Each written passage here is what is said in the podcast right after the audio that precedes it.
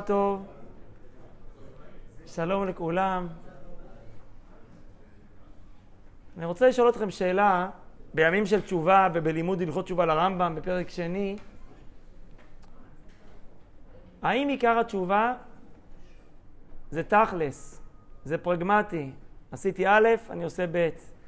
הייתי מדבר, אני הפסקתי לדבר. הייתי נוהג בצורה מסוימת, אני נוהג אחרת, בכביש או בחיים. או שהתשובה זה בעיקר בכלל עניין של שינוי אה, רצון, שינוי תפיסתי. בסוף איפה, איפה עיקר התשובה? בואו ננסה לראות את הרמב"ם וממנו לקבל תשובה לשאלה הזאת. כי בפרק א' הרמב"ם התחיל בזה שבסוף צריך להתוודות, צריך להוציא את זה בפה. מחשבות ותהליכים, בסוף הוא אמר, והתוודו. עכשיו הוא הולך לשורש. והוא אומר בהלכה ב', ומהי התשובה? מה זה באמת תשובה?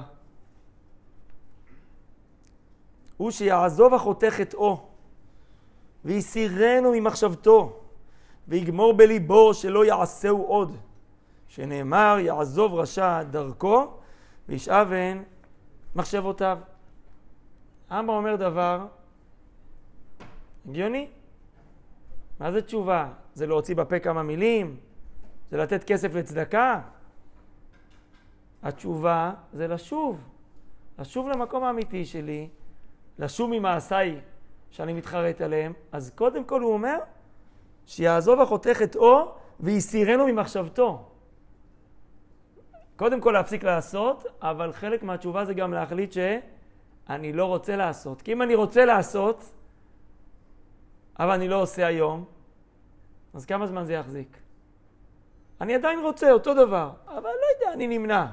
לא יודע, כי אלול, כי עוד מעט יום הדין, אתה יודע, לא כדאי להסתבך.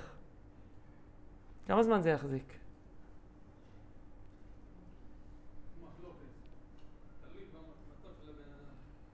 מה הכוונה?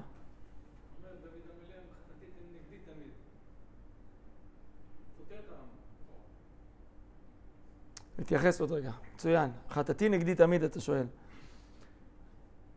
תראו, אדם שחוטא, כנראה יש לו סיבה למה הוא חוטא. זה נותן לו איזה רווח, זה נותן לו איזושהי הנאה או רוגע. אז גם אם הוא מבין בצד מסוים אצלו שזה לא טוב, כנראה שיש צד אחר שבו שחושב שזה דווקא כדאי. יש איזה דו-שיח פנימי כזה, יש דיון בתוך האדם. צד אחד אומר, תשמע, אתה יודע שזה לא טוב. צד שני אומר, זה טוב וגם טוב, זה נעים. העבודה, אומר הרמב"ם, כמובן, יעזוב רשע דרכו, לא רק להפסיק לחטוא, יעזוב את הדרך. להבין, זה לא הדרך שלי. זה לא השביל שלי, בשבילי נברא העולם, אומר הבעל השם טוב, בשביל שלי. יש לי שביל, זה לא מסילת ישרים שלי. ואיש אבן מחשבותיו, ואז גם המחשבות, הן פחות יטרידו אותי, כי אני באמת הבנתי שזה לא טוב. בקיצור, צריך ללמוד. צריך להבין, ולא רק לבצע. צריך להבין למה זה מזיק לי. מזיק לי בהווה, מזיק לי בעתיד, מזיק לי חברתית, מזיק לי רוחנית. זה באמת לא טוב לי. אנחנו באמת מאמינים שהתורה היא טובה לאדם. איך אומרת התורה? לטוב לך כל הימים. אני מצווה אותך משהו בשבילי, בשבילך אני מצווה אותך. אז צריך לעשות, אה, ככה לפעמים אדם רוצה ולא רוצה. הוא רוצה והוא לא רוצה. ונוח לו להישאר ככה קצת אה, באמצע כזה. אני כרגע לא עושה, אבל אולי מחרתיים כן. וצריך לנסות, יכולים לחתוך את חבל הטבור הזה של החטא, להגיד, סלמת, אני יכול להסתדר בלי זה.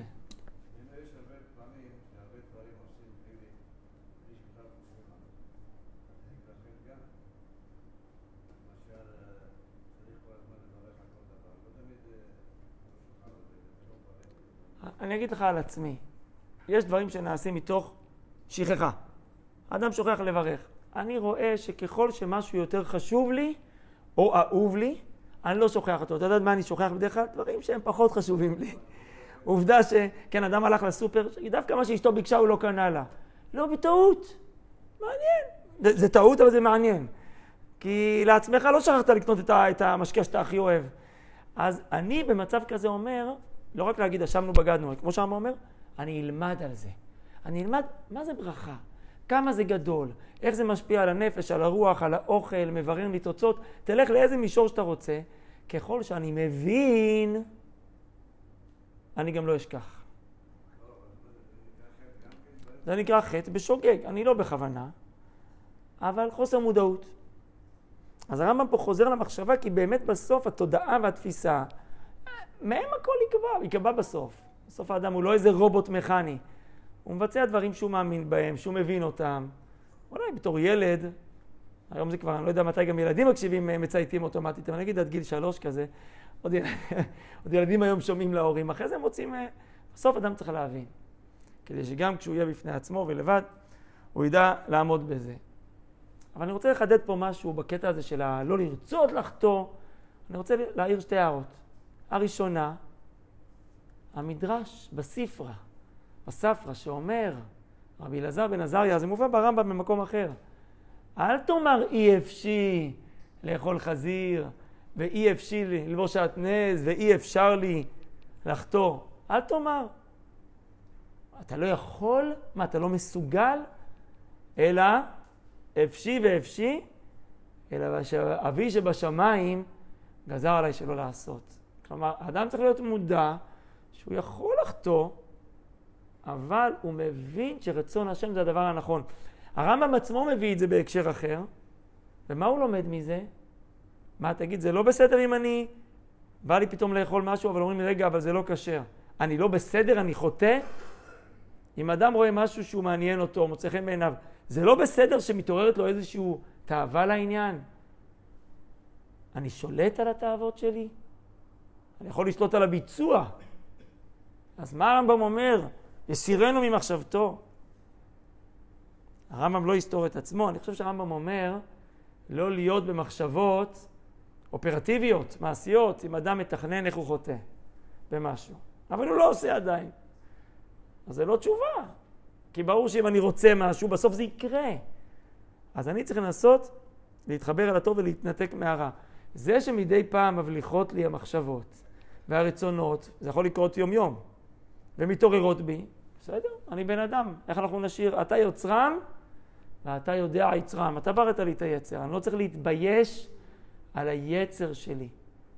אני רק צריך לה, לכוון את, ה, את הרצון, את האידיאולוגיה שלי למקום הנכון. הרמב"ם לא התכוון ש, שאסור שיהיה לי תאווה, אבל יסירנו ממחשבתו, אני מפרש שלא יתכנן את החטא וירצה בפועל לחשוב איך אני חוטא. עולה פה איזושהי מחשבה, איזשהו ערעור, אז יש עצות גם איך הם מתמודדים עם כל מיני... אה, נכון. נכון.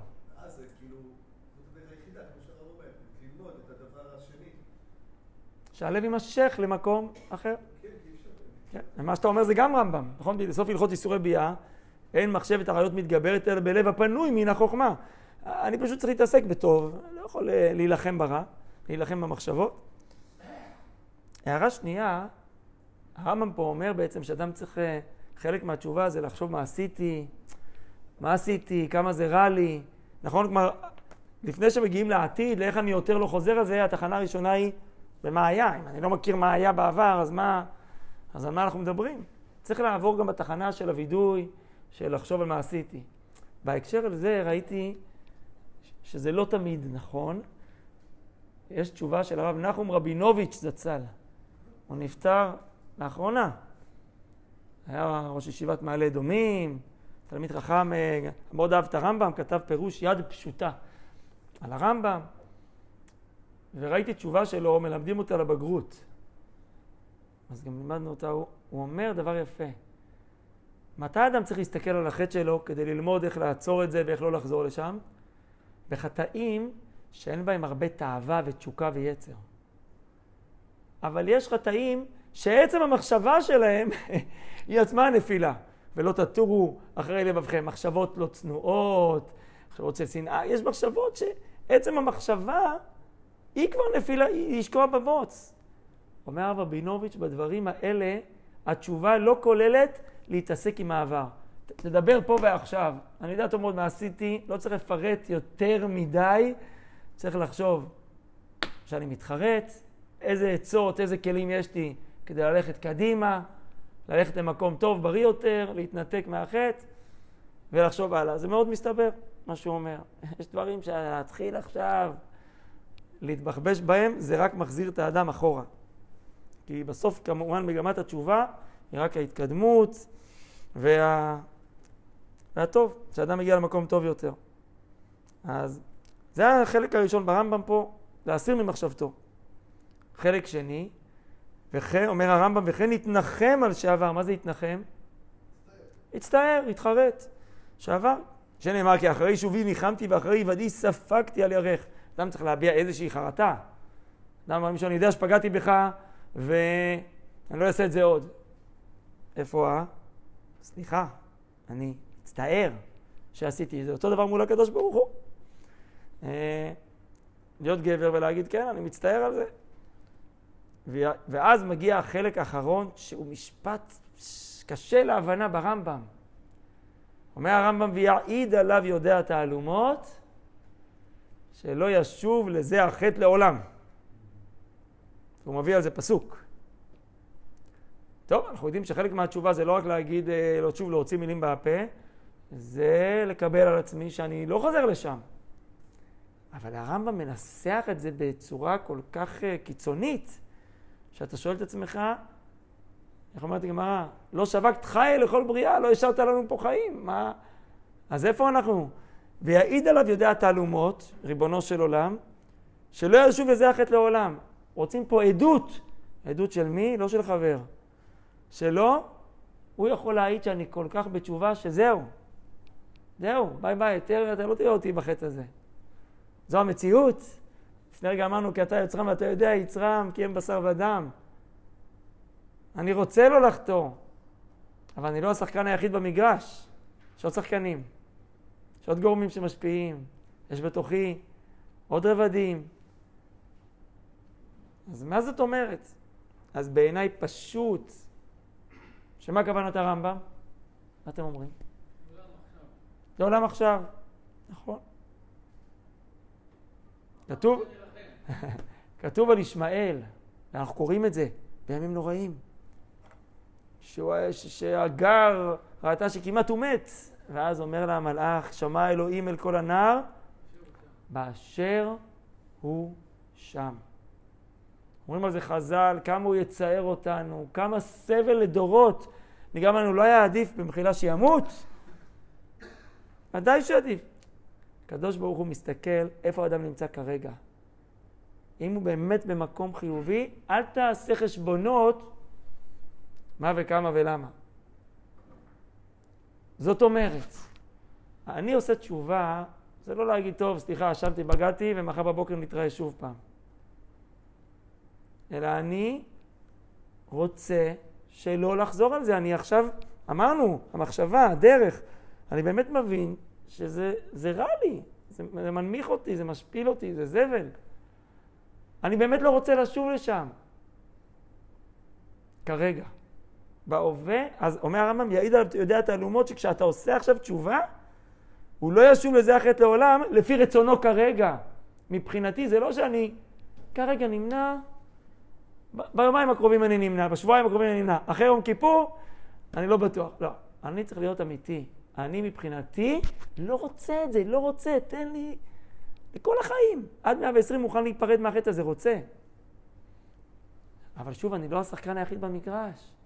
האם יבואו לי ניסיונות שלא ציפיתי? האם שוב יתעורר, אני אהיה בחולשה, ברפיון, במצב רוח לא טוב, באלף ואחד אה, סיטואציות שמביאים אותי, דוחקים אותי למקום שאני, קשה לי יותר?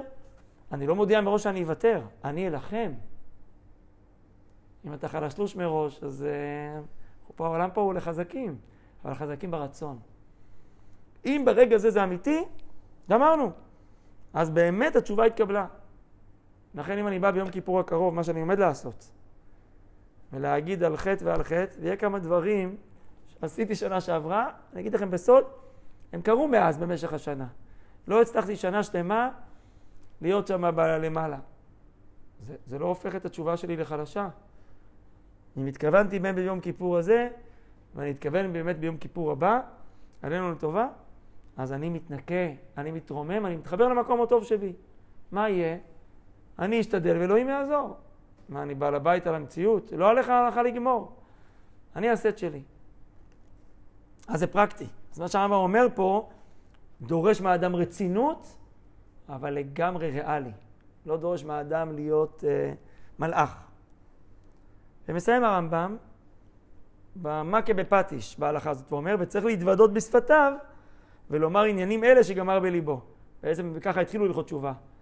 נכון שעיקר התשובה זה תהליך פנימי, שאני מבין למה זה לא טוב, ואני מתחרט, ואני גם מקבל על עצמי, אבל היהדות, כמו שהיהדות אומרת בסוף, אם זה יישאר רק בעולם המחשבתי שלך, זה יותר מדי מופשט, אין לזה ביטוי.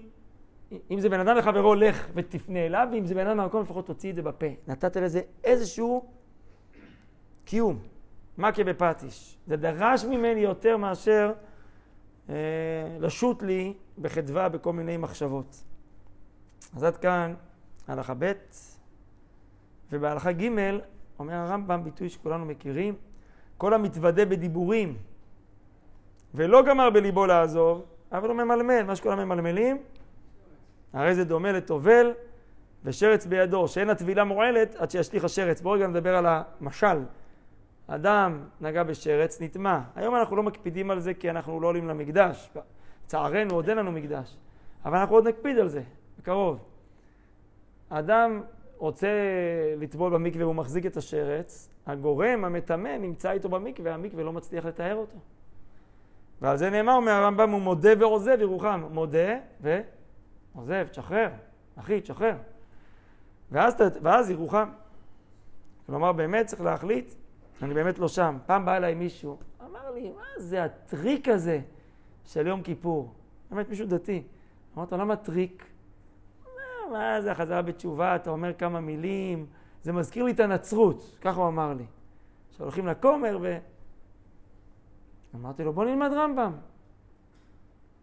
רמב"ם מפורש. אם אדם חושב שמה, זה מלמולים, זה לבוא אל הרב, זה לתת כסף, תשובה, תשובה, זה באמת שינוי. אז יש איזה, יש בזה צד שזה נורא פרקטי ונורא קל. מה זה קל? קל בפרקטיקה, להחליט לעזוב, והקדוש ברוך הוא לא דורש ממך סיגופים ותעניות ומלקות, זה חסד השם, שהוא מסתכל פנימה ואומר, אם באמת אתה רוצה אחרת, ואתה משנה כיוון, משנה את היעד בווייז, מבחינתי זה, זה מה שאני רציתי. לא רוצה שתסבול, לא רוצה שתסתגף, רוצה שינוי, רוצה עולם מתוקן. אבל לחשוב שתשובה זה משהו כזה טכני, כזה קטנוני, זה לא אצלנו. ואולי נסיים בהלכה אחת נוספת, שהיא כבר אקסטרה. די, סיימנו עם ההלכה הבסיסית, עכשיו מהרמב"ם מדרכי התשובה. דרכי התשובה אה, בעיניי ביטויים, ביטויים שמראים שעברתי תהליך ולא רק אה, טכנית אמרתי מילים. מדרכי התשובה להיות השב צועק תמיד לפני השם בבכי ובתחנונים. כלומר, אם משהו באמת מאוד מכביד עליי, שפשעתי, חטאתי בו, אני באמת מתפלל עליו, וגם אחרי שחזרתי בתשובה אני, אני רוצה באמת להתפלל ולבקש אה, כפרה, ועושה צדקה כפי כוחו. צדקה זה משהו שאדם יוצא מעצמו, מהאגו שלו, מהעצר שלו, ומעניק הלאה. זה בדיוק ההפך מהחטא. הוא מתרחק הרבה מן הדבר שחטא בו. דיברנו על זה פעם, שאדם צריך אה, לא להתגרות, לא להתגרות במזל שלו. אני אנסה, אני אלך ליד ואני, כן, כמו שאומרים לנזיר, אל תיכנס ככה על הבר. אם, אם באמת קיבלת על עצמך, אז תראה לי, תראה לעצמך בפרקטיקה שאתה שם לעצמך את, הגדרות שעוזרות לך לא, לא להגיע לניסיון כמה שאפשר. הוא משנה שמו, כלומר אני אחרי ועיני אותו האיש, אפילו אדם לפעמים משנה את השם שלו, כמובן זה לא הלכות. הרמב"ם לא מביא את זה בתור חיוב, הוא רק נותן ביטויים לזה שאדם צריך לראות מה אצלו באופן אישי מבטא את התהליך. לא חייבים גם לעשות את כל הדברים האלה, אבל זה ביטוי לעיקרון שאמרנו. משנה מעשיו כולם לטובה, וגולה ממקומו, גלות מכפרת עוון, היו צדיקים שעשו לעצמם גלות. בימינו בארץ ישראל אנחנו מנסים יותר, ככה כנראה, לשוב בתשובה מאהבה. פחות מדברים אה, כואבים ועוקצים. לעשות תשובה אמיתית מאהבה זה לא סיפור, זה לא סיפור כזה פשוט. דיינו, אם אנחנו נלך אה, בדרכי התורה ואהבת השם, שהקדוש ברוך הוא יפתח את ליבנו, לעשות תהליכים שמחים, ולשמוח בשינויים הטובים שבאים עלינו, ובימים המרגשים שבאים עלינו ופותחים לנו כמו איזה חלון הזדמנויות. שמח, בשורות טובות.